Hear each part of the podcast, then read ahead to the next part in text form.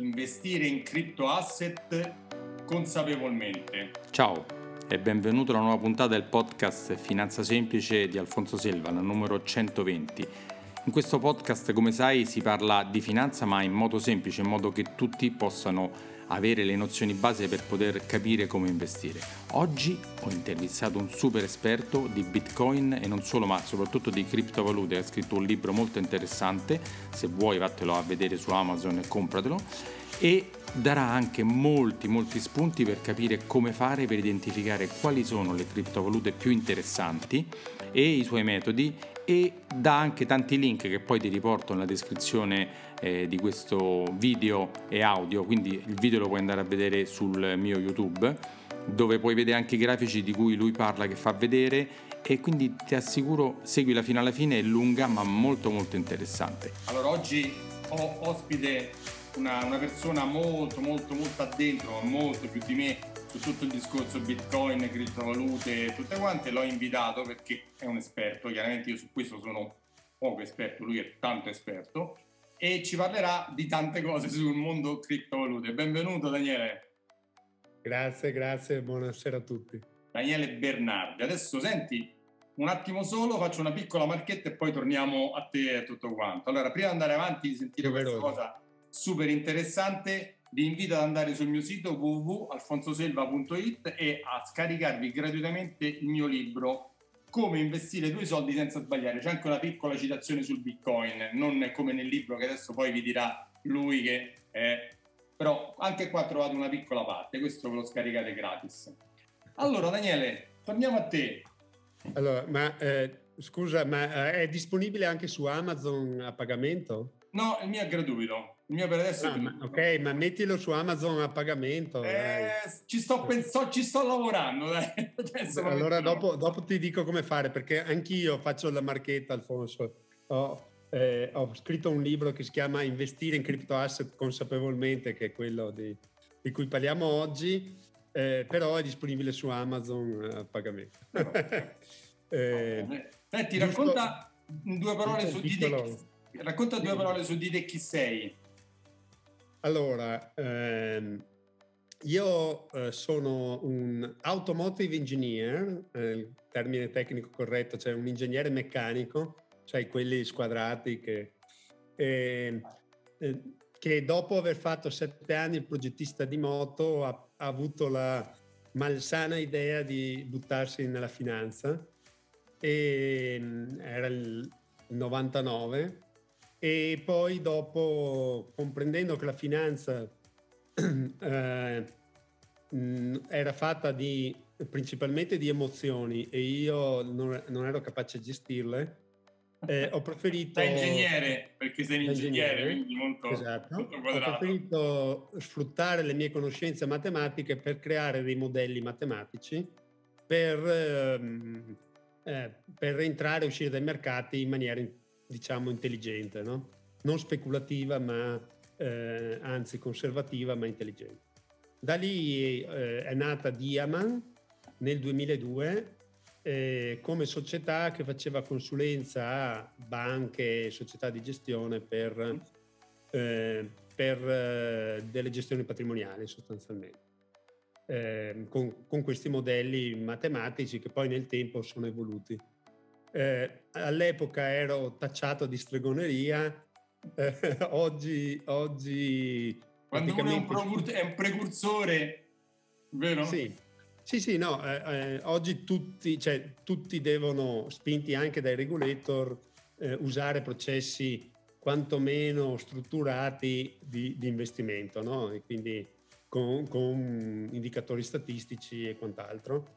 Eh, e quindi noi da là siamo partiti come società, poi siamo diventati SIM di consulenza, eh, oggi siamo una società di gestione e, eh, che, che, si è specializzata sia nel mondo della finanza quantitativa eh, che, ehm, che poi nel tempo ci siamo, essendo matematici, ci siamo appassionati eh, alle criptovalute e quindi eh, siamo entrati sempre più pesantemente nel settore delle cripto che è incredibile, affascinante, quindi eh, ci, ha, ci, ha, attratto. eh, anche a me, anche a me, come sai, sul mio podcast, eh, tu che ascolti, tanto avrai sentito già tante puntate in cui parlo del bitcoin, criptovalute, insomma, tante cose collegate. E quindi anch'io, da non matematico, non sono un matematico, sono un povero consulente finanziario, quindi eh, faccio un altro lavoro rispetto al tuo, però mi piace, eh, mi interessa, voglio sapere, capire e trasmettere a, a te che mi ascolti cosa si può fare, come si può fare, insomma capire, essere, come abbiamo detto, come il tuo libro, investire consapevolmente. Quindi se uno sa, riesce a scegliere, se non sai è un po' difficile scegliere bene quello che fare, no? Certo, assolutamente. Ma allora, intanto non penso assolutamente che tu sia un povero consulente per due motivi. Uno, perché ti stai dando da fare moltissimo e quindi eh, questo già di per sé ti eleva e secondo perché comunque il consulente finanziario ha un ruolo fondamentale nella società eh, di oggi. Eh, magari viene un po' visto in maniera bistrattata, ma in realtà il ruolo è fondamentale perché aiuta le persone a, a pianificare e a, a minimizzare gli errori che invece spesso si tendono a fare eh, quando si affrontano temi delicati come l'investimento di denaro da soli. No? Eh, pensando di, eh, di, essere capaci a, a gestire eh, le, le, proprie emozioni, i propri denari senza invece un professionista. Quindi... No, no, noi, ci sono due o tre figure, voi gestori, noi consulenti, noi capiamo i clienti cosa vogliono, come gli costruiamo un, porta, un asset a lungo termine e voi li amministrate i soldi secondo gli asset come li abbiamo distribuiti, le varie cose, quindi lo so, lo so, però sai, nella mente quello più figo e più bravo è il gestore, capito? Quello che sta sul mercato, fa trading, eh, quelle cose. Noi siamo meno figli sotto questo lato, capito? Però piano piano ci vuole tempo per trasmettere bene la professione. Siamo giovani ancora come professione, sai? Certo, certo, assolutamente. Senti, quindi eh, ritorniamo. Tu hai scritto un libro, Investire in crypto asset consapevolmente. Perché sì. studiato tanto e hai voluto trasferire questo tuo uh, know-how a un po' tutti quanti, questo tuo sapere. Eh, un po' tutti conoscono il Bitcoin, almeno ne hanno sentito parlare, e un po' meno, molti meno conoscono le altre criptovalute. Quindi io ne ho parlato molto di Bitcoin, poco poco delle altre criptovalute e vorrei che tu raccontassi un po' cosa sono le altre criptovalute, perché può essere anche conveniente, può essere utile diversificare e eh, cosa ci si può fare rispetto al Bitcoin. Il Bitcoin lo diamo un po' per scontato, no? salvo il fatto che tu hai fatto un'altra cosa interessantissima, hai creato dei modelli matematici che riescono a spiegare il perché il bitcoin è così importante e perché crescerà nel tempo. Ecco, questo mi interessava se magari con qualche slide volevi un attimo spiegarlo meglio. Sì, allora, ehm, io... Um, allora, sì, parliamo un attimo prima del bitcoin, giusto per Vai. far capire, sì, sì. perché comunque è propedeutico al resto. Eh, allora, eh, il Bitcoin ha una cosa molto affascinante che per la prima volta si è riusciti a creare qualcosa di scarso eh, in un mondo digitale, no? Un mondo digitale dove, giusto per capirci, basta fare CTRL C, CTRL V, copia e incolla per eh, raddoppiare qualsiasi cosa, no? per copiare qualsiasi cosa. Quindi immaginare di avere una figurina, un'immagine di, del Bitcoin e dire faccio contro, eh, eh, copia e incolla e ne, ho due bitcoin, capisci bene che se non c'è una struttura eh, dietro di un certo tipo tecnologica eh, sarebbe facilmente eh, duplicabile all'infinito e una cosa duplicabile all'infinito non ha valore. No? Eh, invece di per sé la cosa interessante è aver creato valore in un, in, nel mondo digitale. E, e questa, se ci pensi, non è banale, non è scontata, ma eh, è stata uh-huh. la prima reale evoluzione che ha portato il Bitcoin eh, nella tecnologia. No? E, e, quindi perché ha così tanto valore? Io eh, ti dico un aneddoto che ti farà ridere, a me fa arrabbiare ogni volta che ci penso, però eh, quando ho conosciuto il Bitcoin la prima volta che ho capito che c'erano degli exchange che lo cambiavano, perché ne avevo sentito parlare, sai, ma la prima volta che mi ricordo esattamente dove ero, ero nell'ufficio di un amico che è rimasto amico nonostante eh, abbia cercato di dissuaderlo dal, dal, tenere i bitcoin che aveva all'epoca, eh, perché non avevo capito, eh, come, come, tutti all'inizio. E, eh, il bitcoin valeva 600 euro, ok? E, e, e, e io mi chiedevo, ma perché una cosa, una valuta deve valere così tanto? Perché, che senso ha che valga 600 volte il dollaro? Se è una valuta, che senso ha che valga 600 volte il dollaro? Ecco, questo era stato il mio ragionamento. Pensa a te oggi uno che si approccia e vedi il bitcoin a 58.000, no? dice, uh, ah no, 48.000, quello che è. Un po' più basso, sì, un po' più basso. Sì, sì, vabbè, eh, la volatilità... Sale, ah, sale e scende, vabbè, nel breve. Esatto. Ma capisci? Quindi uno si trova e dice, ma cos'è sta roba che vale 48.000 dollari, no? Che senso ha? E, ecco, allora per cercare di dare un senso a questo, eh, eh, sono stati creati dei modelli. Eh, uno non è mio e a, altri due sono, sono nostri, diciamo, di, eh, frutto del nostro intelletto in Diamant. E praticamente il primo modello che poi mi ha stimolato anche la creazione degli altri due è stato creato da un certo Plan B, si chiama. Mm. Nell'ambiente è famosissimo, nell'ambiente cripto. Nell'ambiente cripto è famosissimo. Super famoso, sì, certo. Esatto. Eh, con un modello eh, che si chiama stock to flow, cioè eh, la, eh, diciamo, l'ammontare in circolazione e l'ammontare che viene estratto, eh, mutuando eh, il, un fenomeno conosciuto nel mondo delle, diciamo dei, dei, metalli preziosi. No? Cioè l'oro è un bene eh, tra l'altro eh, è interessante perché a volte dicono ma il bitcoin di chi è? Perché non è di nessuno, non esiste un asset così nel mondo. E non è vero. L'oro tecnicamente non è di nessuno, è di chi va nella roccia, lo prende e lo estrae, no? Poi viene pagato, viene comprato da qualcuno e quindi diventa di proprietà di qualcuno.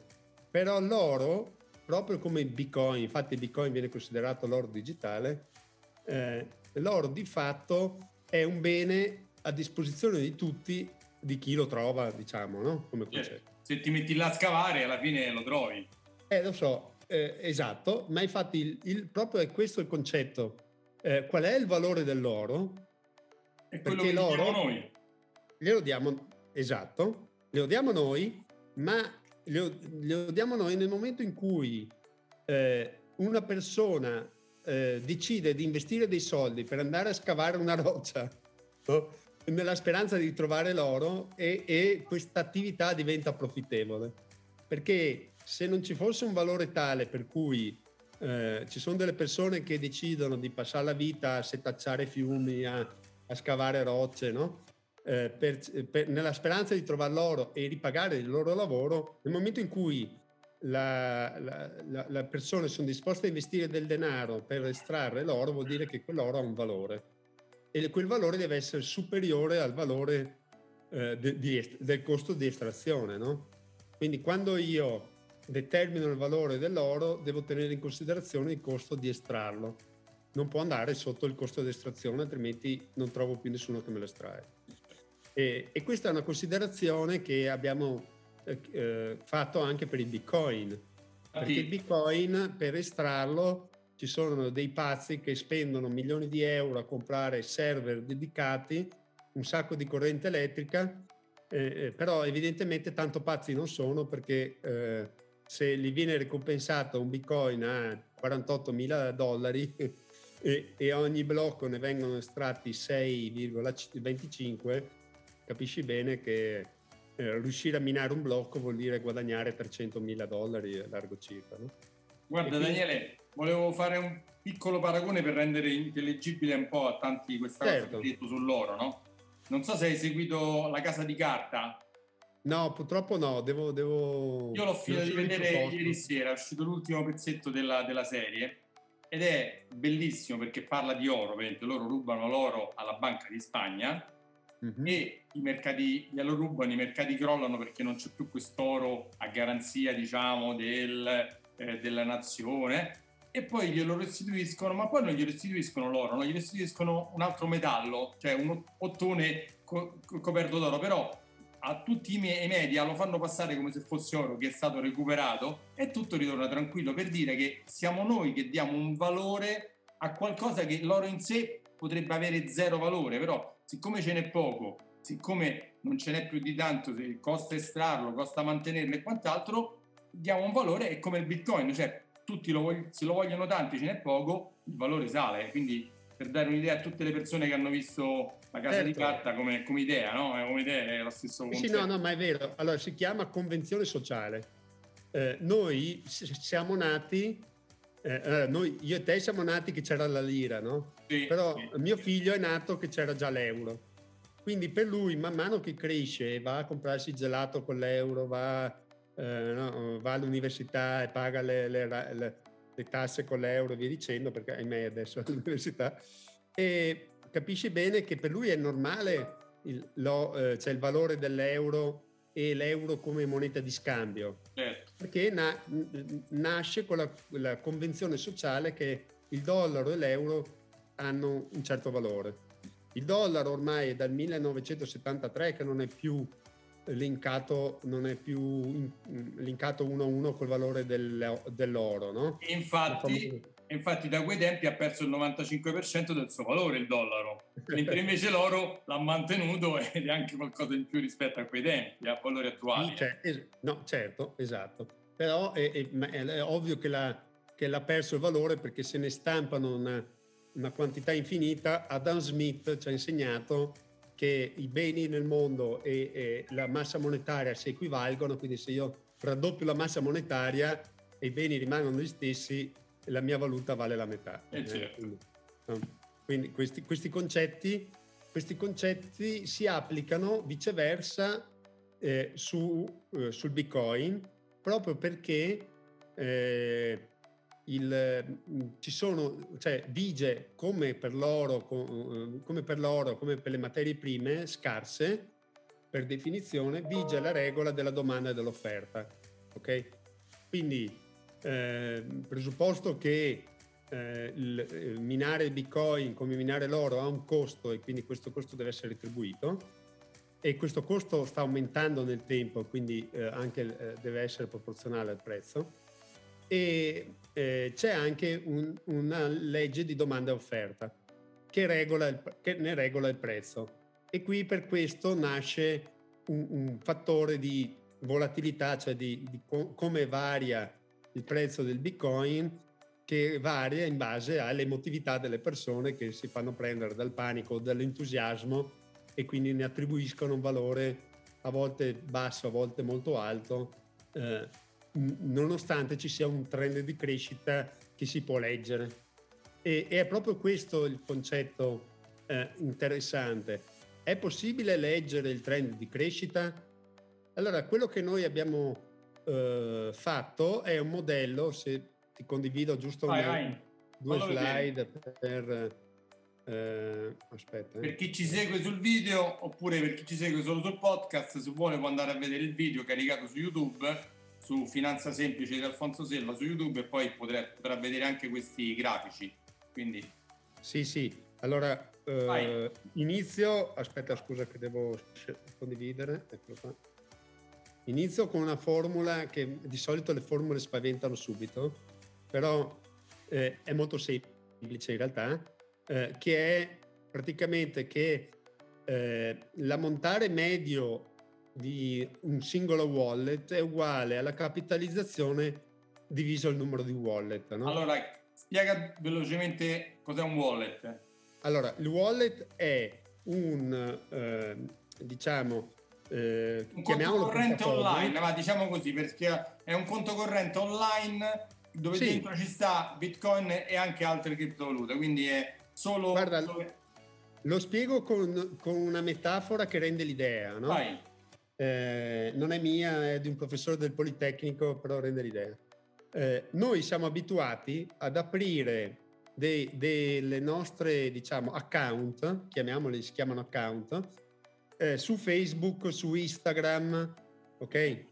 Eh, nel eh, internet ci ha permesso di, eh, di crearci un contenitore, un account, dove eh, possiamo mettere le foto, no? Facebook o Instagram, o dove eh, possiamo metterci i documenti o scambiarci documenti LinkedIn, no? Sul lavoro, cose del genere. Quando noi apriamo un account su Instagram, mettiamo username e password e quell'account è nostro. Gli altri tecnicamente non possono entrarci, possono al limite vedere le foto che noi postiamo, ma tecnicamente noi abbiamo un contenitore dove mettiamo dentro le foto. Ecco, con la blockchain e con la tecnologia è stato possibile eh, us- sfruttare internet anche per avere la custodia di un, val- di un, certo valore. Qual è questo valore? In questo caso il bitcoin o altre criptovalute. Quindi il wallet è un account che può essere online o fisico nel cellulare dove voglio, eh, dove metto dentro il, il, mio valore, il mio bitcoin, il mio, eh, eh, mia, eh, sì, il mio Ethereum e via dicendo, dopo ne parliamo. No? Quindi eh, è la trasposizione di Instagram eh, delle foto a un, un account per detenere i, i, i propri asset digitali. Ecco, questa è forse la metafora che rende più l'idea del concetto sì, sì, di uomo. L'abbiamo spiegata, dai. Ah, perfetto, ok. Quindi eh, diciamo che eh, se il Bitcoin ha una capitalizzazione di un trillion, no? Mille miliardi. E ci sono, e ci sono 100 milioni di, eh, di wallet, per fare un esempio, significa che eh, ogni wallet ha 10.000 dollari di media. Ok? È ovviamente la media del pollo, sì, così. però, eh, però rende, rende un'idea, perché è importante capire se questa media di dollari detenuti nel, nel portafoglio è costante o meno. Allora noi siamo andati a vedere la, uh, la media di dollari presenti nel, uh, in wallet, no? E questa media d- diciamo che eh, è circa 6.000 dollari, ma oscilla tra 10.000 e 1.600, fammi dire, no? Mm-hmm. Eh, e quindi ovviamente è nel range e ci sta rimanendo in questo range. Eh, allora, la cosa interessante è dire, benissimo. Il range la forchetta se... tra 1600 e 10.000, eh? Questa, questa sì, esatto, sì, giusto, bravo. Eh, allora, la cosa interessante è dire, bene, ma se il numero di wallet cresce nel tempo... C'è eh, più gente che apre wallet per avere una esatto, criptovaluta dentro, ok? Esatto. Sì. Come si evolve il, il, la capitalizzazione del Bitcoin nel tempo?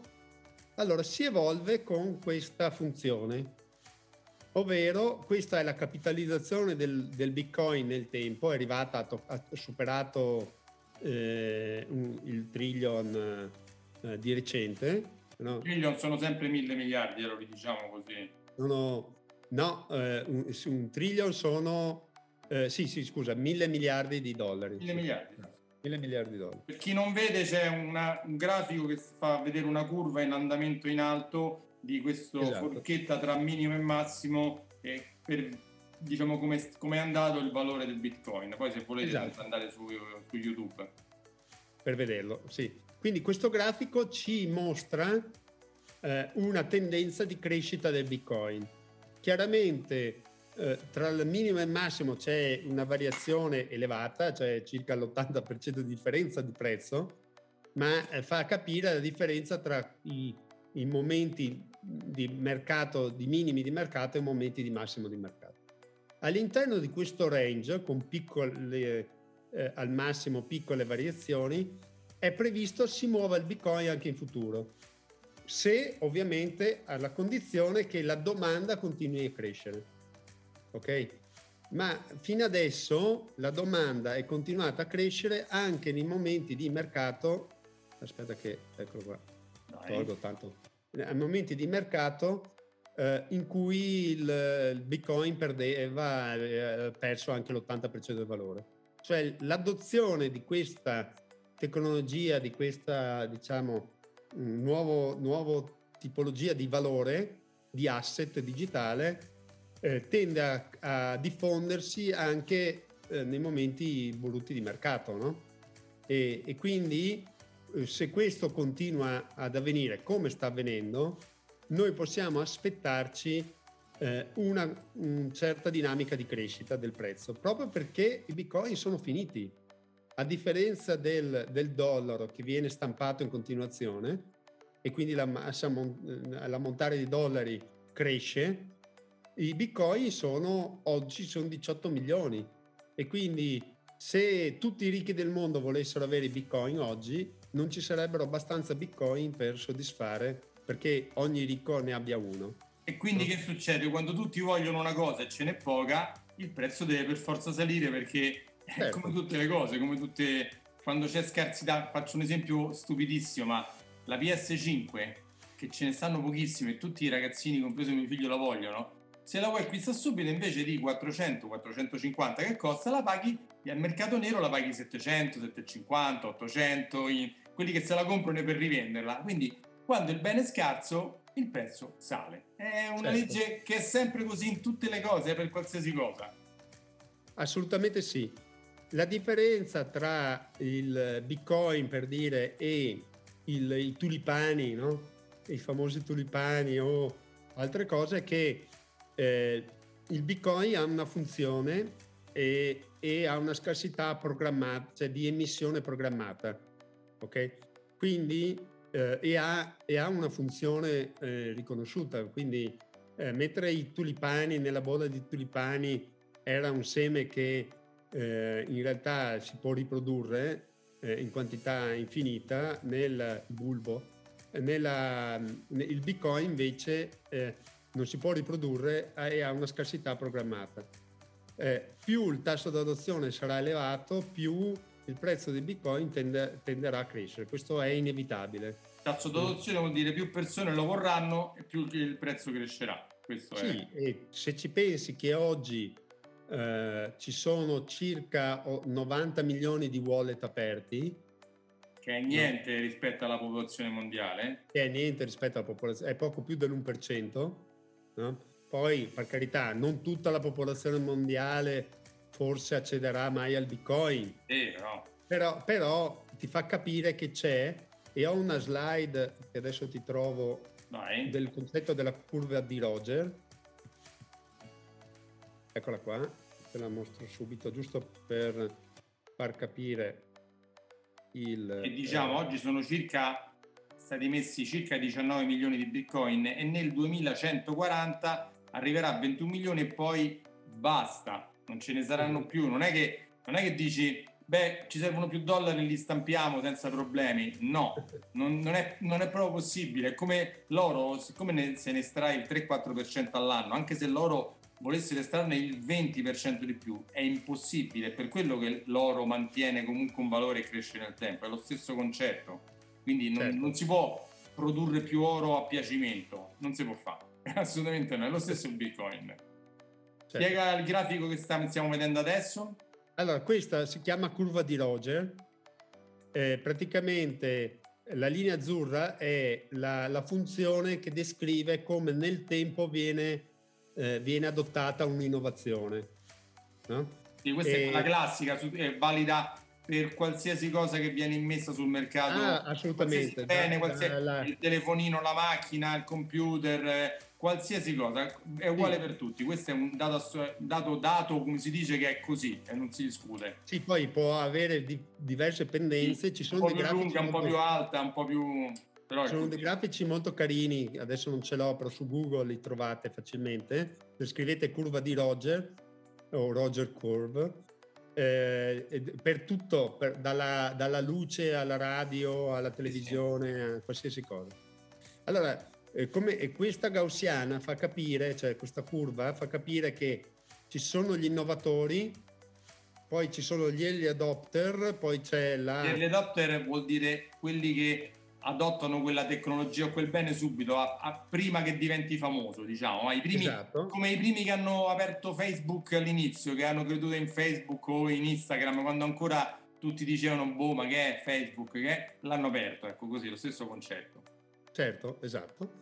Poi c'è la prima parte della maggioranza, poi i, i ritardatari e poi quelli che si dice in inglese laggard, eh, c'è quelli che vanno ancora in giro con Nokia 3310 orgogliosi di non essere caduti nella trappola dello smartphone. Io Guarda Daniele, c'era mio padre, purtroppo è morto mio padre, però c'era mio padre che rifiutava l'uso dello smartphone e andava in giro con un telefonino piccolino così che c'aveva solo i numeroni per, e, e, ma lui, lui, odiava lo smartphone, non lo voleva usare. Eh, no, no, ma, eh, ma, ci sono anche persone anche della nostra età o più giovani, eh, quindi purtroppo, cioè, purtroppo per fortuna il mondo è variegato e quindi c'è anche chi arriva tardi. Chi arriva tardi sul Bitcoin non beneficerà molto, credo. eh, però, però siamo ancora, bisogna dare la buona notizia che in questo momento siamo proprio nella fase iniziale della curva che abbiamo fatto vedere, quindi di spazio per crescita ce n'è tantissimo. Ce n'è molta, ce n'è molta. L'unico rischio che corre oggi il Bitcoin, vero, eh, sono le altre criptovalute. Eh, eh, cioè, o, o, meglio, la curva che ho mostrato prima eh, sarà vera se si mantiene il tasso di domanda, di crescita della domanda sul Bitcoin. Qualora il, il, il tasso della domanda sul Bitcoin decadrà o diventerà meno interessante perché verrà sostituita da qualcos'altro, eh, allora non è detto che quella curva rimarrà così, così, validamente previsiva come è stata fino adesso. In questo momento eh, ha una previsione mo- molto interessante, molto corretto. Daniele, posso fare l'avvocato del diavolo? Tanto lo so che tu non sei d'accordo con me, però dico così la cosa. Vai. Allora, no. Il, perché secondo me il Bitcoin rimarrà comunque, a parte che è quello che ha la capitalizzazione più grande, dopo viene, viene l'altra valuta, l'Ethereum, insomma, però è diversa da tutte le altre perché è veramente decentralizzata, è veramente che nessuno ci può mettere le mani sopra perché nessuno può decidere di cambiare le regole a meno che non ci sia l'accordo di più del 50% di tutti, che è una cosa complicata, lunga, quindi non, è, non esiste una persona, un'organizzazione, una società che decide da oggi al domani facciamo una cosa diversa, quindi siccome è fondato su delle regole che lo rendono, come abbiamo detto, scarso, tutte queste cose abbiamo detto, le altre criptovalute non ce l'hanno queste regole, almeno non ce l'hanno tutte quante, quindi dovrebbe essere più sicuro il bitcoin che le altre criptovalute. Poi adesso ti do la parola a te e magari mi dici se mi sbaglio o se non sei d'accordo con le mie idee, perché qua stiamo no, allora, le idee, eh, chiaramente. No, ma certo. Allora, eh, quello che hai detto è giusto. Eh, il bitcoin è l'unico in assoluto caso reale di decentralizzazione completa. Eh, io sono stato di recente a una presentazione internazionale eh, dove c'era un bel esempio che spiegava i, i tre fattori che determinano la centralizzazione totale. No? E Bitcoin è, ehm, è uno di questi, cioè è l'unico reale che ha tutti e tre questi fattori, cioè gli sviluppatori decentralizzati, quindi senza il capo diciamo degli sviluppatori, eh, al, vabbè comunque non voglio annoiarti. Ah, Bitcoin è l'unico, l'unico caso. Eh, però eh, io non sono un massimalista, non sono estremista in nulla perché comunque credo che essere estremisti eh, non sia mai, eh, in qualsiasi campo non sia mai corretto. No, no, e, e, e, e, quindi se guardo il Bitcoin dal punto se, dal punto di vista di, di critica, no? costruttiva per carità, il Bitcoin oggi è una tecnologia eh, è stata la prima tecnologia, ma è una tecnologia che non, sta, non è al passo coi tempi. No? Sì, questa quindi, è la critica più grande che gli fanno il Bitcoin, certo. Eh, e quindi va bene, è decentralizzato, rimarrà, sono sicuro che rimarrà, eh, ma eh, rimarrà come eh, oro digitale nel momento in cui, cioè fin tanto che tutti vorranno continuare a pensare che il Bitcoin è e rimarrà l'oro digitale. E le chance che, lo, che rimanga sono alte, eh, non voglio essere... Però, eh, però il, la conoscenza che, mi, mm, che sto maturando su tutte le altre tecnologie mi porta a credere che eh, più il tempo passa, più il Bitcoin perderà il suo ruolo dominante. Già oggi è un 38%, no? quindi non è più così eh, dominante rispetto a tutte le altre, perché, eh, perché è talmente fantastico eh, il mondo degli asset digitali e quello che abilitano, che eh, il fatto che sia, decent- che sia decentralizzato o centralizzato alla fine poco importa. No? Cioè, all'utente normale non interessa niente che, che no, ci sia no, vero, sì. il concetto filosofico di, di decentralizzazione massima, no? di, eh, è un concetto filosofico bellissimo, per carità, però davanti alla praticità, no? E, e, lasciami dire un po' anche davanti al vil denaro, denaro la gente si fa facilmente distrarre dai concetti filosofici. Sì, sì, è vero, no? è vero, questo è vero. Eh, e quindi eh, ci sono dei, dei, concetti che io onestamente ho capito solo dopo che ho fatto la mia cryptocurrency, ehm, eh, che eh, oggettivamente mi hanno fatto aprire gli occhi su tutta una serie di potenzialità incredibili eh, che, eh, che, ha questo mondo delle criptovalute e oh. che ci oh. apporterà negli anni futuri eh, un po' alla volta perché, eh, ripeto, per fortuna eh, questa tecnologia non è così facile da capire e, e per fortuna anche il valore non è così facile da capire perché permette di avere un tasso d'adozione lento eh, nonostante la tecnologia sia la più disruptive che c'è mai stata al mondo, proprio perché è complicata, il tasso d'adozione è lento e quindi questa lentezza ci permette di, di beneficiare, di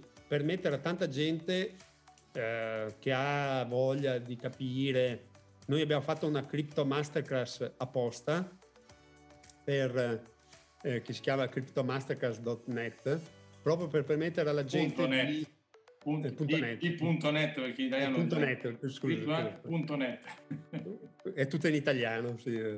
No, comunque per, eh, proprio per permettere alla gente di avere un punto di riferimento dove, dove seguire corsi, studiare, avere documentazione, ricerca, facciamo ricerca continua. Ecco Daniele, diamo a quelli che appunto non sono così esperti delle ragioni per comprare non solo Bitcoin ma anche le altre. Poi magari anche se parli della tua, quali sono le, i, i, suoi vantaggi, svantaggi, le potenzialità, perché sceglierla, insomma, mi farebbe piacere, ecco questo sì. Certo, grazie, grazie dell'opportunità. Allora, eh, il, eh, una delle tecnologie più carine che che si, si sono potute implementare grazie a, alla tecnologia, diciamo non solo blockchain, ma comunque tutte le tecnologie correlate, eh, sono gli smart contract. Eh, gli, smart contract sono dei contratti digitali eh, dal più semplice al più complesso, eh, cioè il più complesso per dire è l'emissione di, una, di un token, di una, una criptovaluta come il nostro. Blocco un attimo Daniele, spieghiamo sì cerco di spiegarlo in parole semplici cos'è uno smart contract. Praticamente lo smart contract diciamo facciamo finta che io voglio cautelarmi dal ritardo dell'arrivo di un aereo. Faccio questo smart contract con la blockchain, che l'abbiamo già detto cos'è la blockchain, però chi vuole si va a altre puntate. Se automaticamente il mio aereo arriva in ritardo di mezz'ora e c'era scritto che dopo mezz'ora mi davano 100 dollari o 100 euro, io non devo fare nulla. Automaticamente quando c'è il ritardo, la, la, la, la, catena digitale vede questa cosa, mi eroga questi soldi. Quindi non devo fare né domanda né, né problemi né co- questo è uno smart contract, cioè un smart in inglese vuol dire intelligente, un contratto intelligente che automaticamente va a buon fine in un modo o nell'altro se succede quella certa cosa, oppure un contratto fra... cioè questa è quella più semplice di tutti. Fare sì, un sì. contratto digitale in cui eh, elimina un sacco di problemi, un sacco di, di, di, di problematiche scritte, carta, problematiche. Eh? Questo è uno smart contract. Poi può diventare difficilissimo e qua sarai un maestro tu, però volevo dare un, una cosa semplice da pensare cos'è uno smart contract. No, no, certo. Allora, per fare un esempio eh, simile, eh, io vado su subito.it e ve- voglio vendere una macchina fotografica. Eh, eh, tra l'altro è successo a mia moglie con le scarpe da ginnastica, no? Mandami le scarpe che poi ti faccio il bonifico, mi ha dato le scarpe, buonanotte il bonifico, no? E io le ho detto, ma sei matta a dargli le scarpe? eh, ma come facevo se no? No, eh. E allora dice, ma lui non mi faceva il bonifico se prima non vedeva le scarpe. Ecco, questo è un cas- classico esempio che si risolve facilmente con un contratto tra le parti eh, che scatena il pagamento solo a, al ricevimento della, del, delle scarpe. No? Eh, se non riceve le scarpe non, non, non ricevo i soldi, se, se, non ricevo i soldi non mando le scarpe. Ecco, questo è più o meno il concetto. E questo si può fare tranquillamente con delle istruzioni al computer che regolano le regole del gioco. Questa è una cosa che fanno gli ingegneri come lui, gli smanettoni, quelli super geek che stanno lì inerze, che io non so fare, però io ho capito il concetto. Ecco, se voi volete avere accesso a questo mondo in questa modalità, dovete rivolgervi a uno come lui per queste cose. Ecco, non a me. Quindi, però sappiate che risolvete un sacco di problemi in questa modalità. Risolve un sacco di problemi, certo. Il, ehm, quindi questo ha abilitato tutta una, una, serie di cose, tra cui anche appunto la creazione di un token. Ti spiego l'esempio del token perché è importante. Prima devi spiegare cos'è un token. Eh, no, no, ti spiego. Ti ah, spiego. ok. Allora, eh, se tu vai a fare la spesa al supermercato e ti danno un, uno scontrino eh, con lo sconto per la prossima spesa sì. eh, del 10% per dire, ecco. se io questo scontrino lo trasformo in qualcosa di digitale, per dire un QR code, no? che adesso ormai si è sdoganato il concetto di QR code. QR code, per chi non lo sapesse, è quel quadratino con tutti i rigori dove si inquadrandolo la telecamera ti porta a al menù del ristorante. Eh? Al menù del ristorante. Al menù del ristorante, quello lo hanno usato tantissimi. Lo, lo, lo, usano, ormai l'hanno usato tutti per il menù del ristorante. Sì, sì. Comunque, eh, quando io digitalizzo quello scontrino, di fatto creo una stringa che rappresenta le informazioni che ci sono su quello scontrino. Quella stringa alfanumerica eh, eh, chia- eh, è un token, ok? Viene chiamato anche token. Questo token eh, può essere utilizzato per esempio andare a, a fare la spesa al supermercato e avere il 10% di sconto. Ok? Arrivi alla cassa, fai leggere il token e ce l'hai. E hai lo sconto. Eh, se qualcuno, eh, giusto per fare un po' di pubblicità, va alla piadineria, spesso gli danno lo sconto, tu vai col QR code, ti fanno lo sconto, ti danno una piedina gratis se ne compri due. No? Eh, quello è un esempio di mm. quello che può essere un token o la rappresentazione di un token. Allora, quando diventa, eh, finché, finché, lo digitalizzi no, non è niente di mh, mm, speciale, diventa speciale nel momento in cui io gli riconosco anche un valore a quel token. Per esempio, ho il 10% di sconto per un acquisto di 200 euro sono 20 euro di valore. Allora io ti dico, senti, vuoi avere questo sconto eh, del valore di 20 euro? No? Allora tu dici, sì, quanto me lo fai pagare? Boh, non lo so, 18, 20. Ce lo potremmo scambiare io e te. Ce lo scambiamo, esatto. Eh. Ecco, allora questo è quello che di fatto è diventato eh, un utility token. Ok? Cioè, eh, come il mio, si chiama Fee Token PHI, è un utility token che dà diritto a uno sconto per l'acquisto di determinati servizi. Ok? Eh, eh, ce ne sono tanti casi come questo. Fare il caso dei fan token delle squadre di calcio che hanno fatto tanti no, vabbè, ma quelle là vai, eh, non ci stiamo. Però il più famoso è ehm, Binance Coin. Mm-hmm Binance Coin è un token che dà diritto a uno sconto quando si fanno i, i trading sugli exchange, cosa che io sconsiglio sempre di fare, eh, però dà, dà, lo sconto. Quindi la gente compra il Binance Coin per avere lo sconto su, sulle commissioni.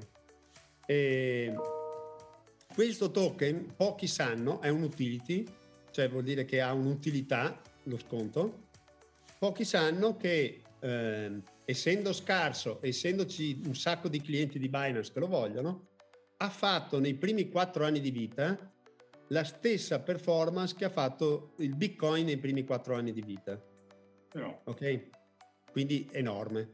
Per dare e, un'idea e... di, di, questa cosa, scusa Daniele, faccio sempre paragoni così. è come quando andate in banca, fate finta, vi danno eh, se aprite il conto e ci mettete soldi per X, vi dicono che se fate un altro servizio della banca vi fanno lo sconto e quindi con quello beh, vi dicono eh, un po' la sì. stessa cosa. Se tu fai questo, io ti faccio lo sconto da quest'altra parte. Binance, che è un operatore sulle, sulle criptovalute, ha trovato questo metodo per raccogliere un po' di soldi, perché comunque gli affluiscono un sacco di soldi, e dare sconto ai clienti per fare operazioni con loro. Questo è il concetto, no? Certo. Sì, tieni conto che Binance Coin, se non sbaglio, te lo dico con, con precisione, oggi, nonostante tutti i cali, tutte le robe, capitalizza qualcosa come 94 billion. Il token, eh? Il token. Binance è, è, più, è, più, è, il più grande exchange del mondo ad oggi. È, il più grande exchange del mondo, certo.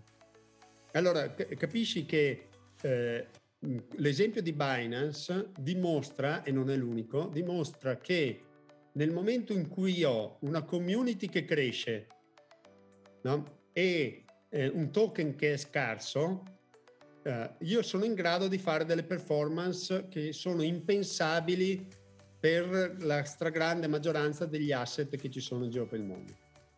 Quindi eh, capisci anche che eh, nel momento in cui eh, Amazon, per fare un esempio, eh, comprende questo meccanismo e sta sicuro che Bezos non è così stupido, l'ha già capito, e mette eh, in, a disposizione l'Amazon Coin che ti dà il 5% di sconto, eh, se, se acquisti l'Amazon Coin, se Bezos lo fa e lo farà prima o poi, io vendo la mia casa per comprare gli Amazon Coin.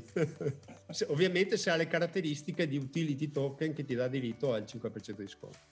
Perché ha già una community di 600 milioni di clienti che sono sei volte quella che ha raggiunto il Bitcoin in 12 anni di storia, che capito, ha sei volte la community di, eh, di Bitcoin e farà molto prima a convincere almeno un sesto della community sì a comprare quelle. No? E quindi eh, in realtà siamo solo all'inizio di quello che può essere l'opportunità legata alle, alle criptovalute. E non è solo il Bitcoin che ci potrà dare, anzi, che ci darà questa, eh, questa opportunità. Ti faccio l'ultimo esempio, giusto per Vai. stimolare un po' gli, chi ti ascolta a, a leggere, studiare e magari iscriversi alla Crypto Masterclass eh, c'è un token che si chiama Terra Luna che a, a dispetto del nome italiano, tipico nome italiano della Terra e della Luna, è sudcoreano. Stamattina ho fatto un'intervista con un giornalista sudcoreano, tra l'altro, e eh, Terra Luna in un anno e mezzo di vita ha fatto il 30.000%. 30.000. In un anno e mezzo di vita. 30.000. 30.000%. 30.000%. Perché? Perché hanno creato un meccanismo intelligentissimo di abbinare lo stablecoin a, eh, a un token, un utility token. Fermati no? un attimo, stablecoin. De... Stablecoin cos'è? Chiarisci okay. cos'è uno stablecoin. Allora, lo stablecoin è eh, un, un, una, un, coin che è stabile lega- eh, rispetto al dollaro, per fare un esempio. Facciamo finta che io emetto raccolgo un miliardo di dollari, emetto un coin, una, una criptovaluta che rappresenta quello che ho raccolto dalle persone. Quindi ho tanti dollari che sono il controvalore di quello che è quello che ho emesso. Questo è uno stable coin. È esatto. stabile esatto. perché è legato a una valuta fiat, cioè una valuta euro o dollaro generalmente. Esatto, quindi non ha fluttuazioni rispetto al dollaro no? eh, o, o, micrometriche rispetto al sì. dollaro. E questo eh, questo l'hanno creato per, per, avere un token che si chiama Terra, Terra USD si chiama, eh, che possa essere usato facilmente per comprare e vendere beni in alternativa al dollaro, no? usando i cosiddetti wallet che abbiamo parlato prima.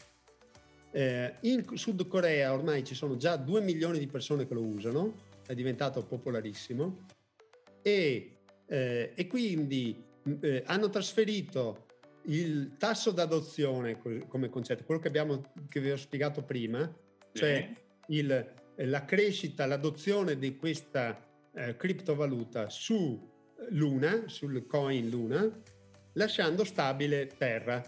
No?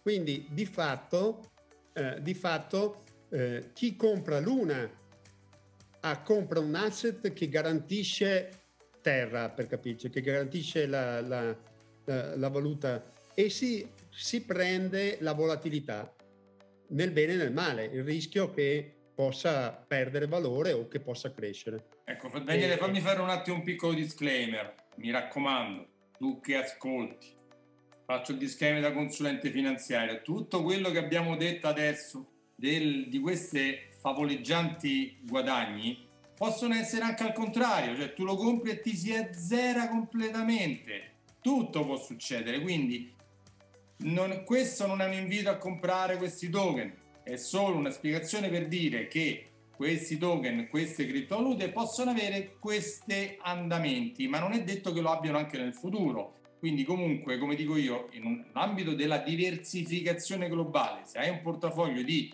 100.000 euro, il 3, 4, il 5% puoi dedicarlo a queste cose, il resto va messo in altre modalità, in azioni, obbligazioni, oro, immobili, tutte le altre asset che esistono sul mercato. Quindi non fare assolutamente che prendi tutti i tuoi soldi e ti compri una criptovaluta, cioè è una cosa sbagliatissima, è come andare al casino, prendere tutti i soldi che hai, puntare su 10 e se perdi hai perso tutto. Quindi non lo fa, non stiamo dicendo questo, stiamo solo spiegando cos'è il Bitcoin e cosa sono le altre criptovalute, come sono evolute e come potrebbero evolversi, ma niente di tutto ciò che è successo nel passato possa, si può ripetere, questo 30.000 che ha fatto di, di, domani potrebbe chiudere, crollare, perdere tutto. Quindi diciamolo bello chiaramente così. no, no, no, allora bravissimo. bravissimo. Non ingenerare, capito? Hai, adesso hai, divento ricco in due secondi. Hai letto il mio libro perché anch'io parlo di quelle percentuali del patrimonio da investire. E, e no, dico... non l'ho letto, ti devo dire, non l'ho letto. L'hai letto, va bene. Lo leggerò, però, però questa è da consulente no, finanziario è questa la, eh. no ma certo e, e, lo dico, e, lo dico, da sempre e, e lo continuo a ribadire questo eh, cioè, investire il 5% del proprio patrimonio su questi asset può già cambiarvi la vita no? eh, in bene ma di sicuro non ve la cambia in male se le cose vanno male no? quindi c'è, eh, c'è questa ehm, diciamo asimmetria enorme per concludere il concetto Ehm, eh, del, del, del, dell'esempio di Terra Luna è che ci sono dei progetti fantastici che hanno delle potenzialità enormi e ovviamente vanno studiati, capiti e, e ponderati all'interno eh, di eventuali scelte di investimento. Eh, posso dire che il metodo migliore, noi, noi insegniamo sempre a non fare trading assolutamente, eh, perché è troppo volatile, è troppo emotivo il mercato per, per permettere di guadagnare eh, allo sprovveduto che, che, si mette davanti al monitor.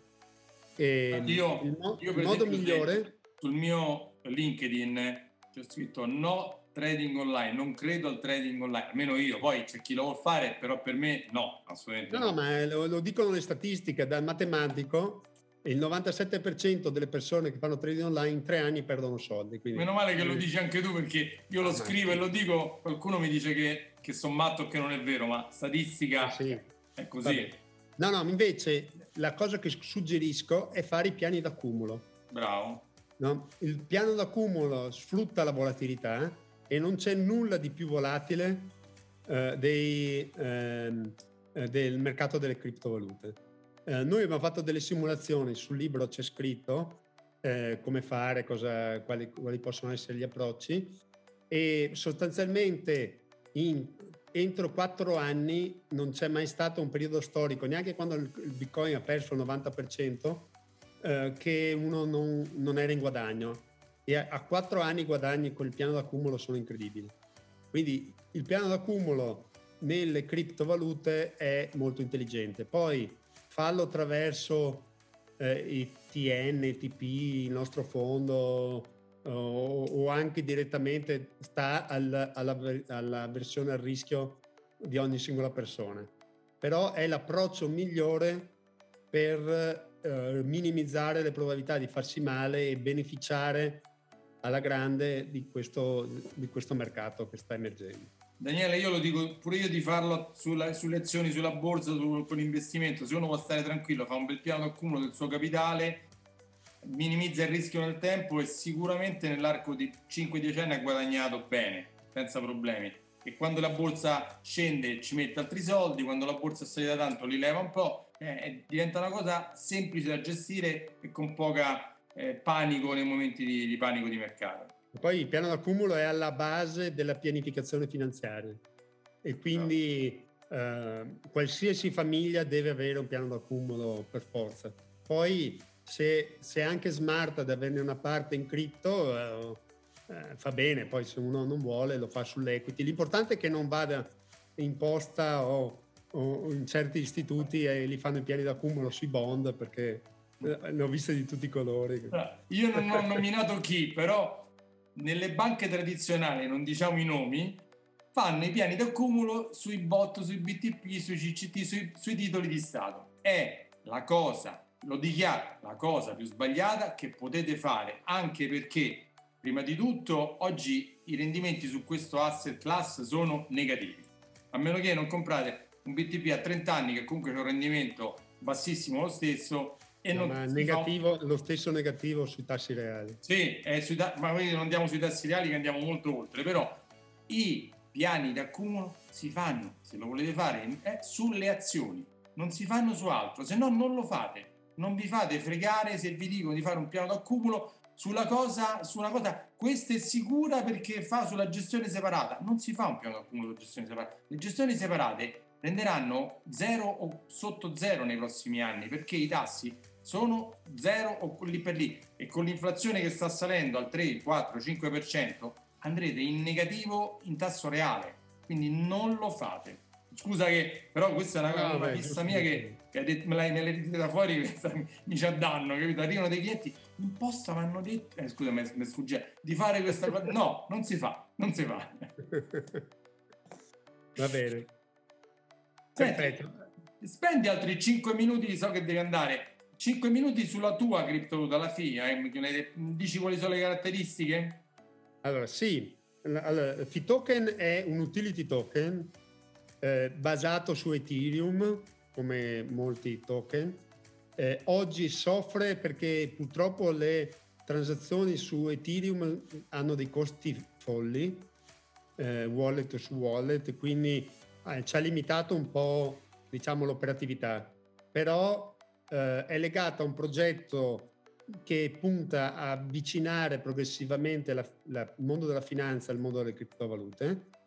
E, eh, abbiamo realizzato, oltre al fondo alternativo che, che investe in cripto, eh, eh, che quindi permette alla, alle persone di accedere al mondo del cripto per di più con una gestione attiva eh, che riduce i rischi, e abbiamo realizzato una piattaforma che si chiama analyzer4crypto.com, eh, scusa, ehm, che, ehm, che, è una piattaforma per fare eh, analisi e selezione delle criptovalute, tenere monitorate e ultimamente abbiamo anche permesso di eh, collegare gli account degli exchange per poter acquistare e vendere le cripto, ma non con l'ottica di fare trading, quindi non si vedono tutte le luci verdi, rosse che si muovono come negli exchange che sono fatte apposta per eh, rendere un gioco e far perdere i soldi ai clienti. La famosa gamification, come dicono quelli no, la famosa eh, gamification. Eh, fa sembrare un videogame, dice oh, guarda quanto è bello, facile. Eh? eh, eh sì, sì, ma purtroppo... E perdi tutto. Ma, ma, proprio in ottica di diversificazione, quindi con la porta, la set allocation e, e tenere tutto eh, accentrato. Io che per dire ho diversi exchange eh, creati nel tempo perché per comprare una cripto o l'altra cripto roba del genere, è uno strumento fantastico perché mi permette di avere tutto in un unico posto.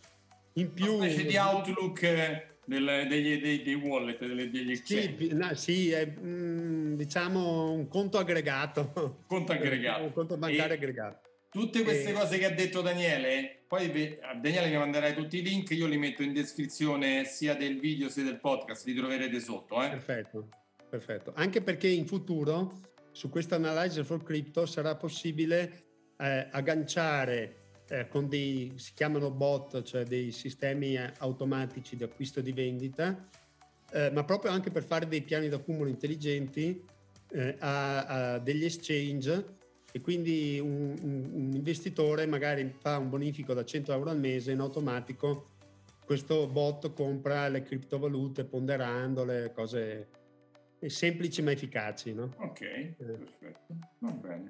Dopo ti mando i link.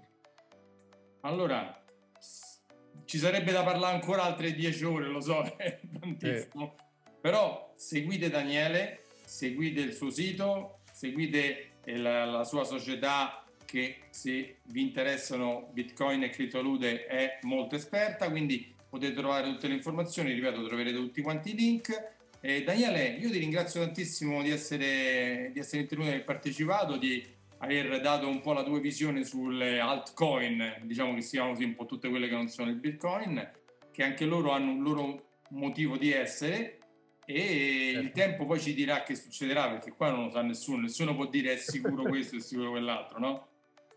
Ma sai, però io mi, mi, sento di poter spendere che le cripto sono qua per rimanere e cambieranno radicalmente il nostro modo di vivere. Sì, sì. Ne sono assolutamente certo. Su quello. Guarda, oltre a questa parola sono qua per rimanere, l'hanno detto anche dei, ormai dei mega eh, presidenti o amministratori delegati di banche d'affari eh, importantissime, americane e non, quindi se l'hanno detto loro che hanno dei miliardi da gestire vuol dire che, che, che sì, è vero, che è così. Certo, sicuramente. Senti Daniele, grazie tantissimo. Allora ti saluto. È stato un piacere. Anche per me. Bocca al lupo. Eh. Ci sentiamo prossimamente. Anche, anche te per il tuo lavoro e per i tuoi clienti. Ciao e ci sentiamo alla prossima. Ciao, ciao, buona serata.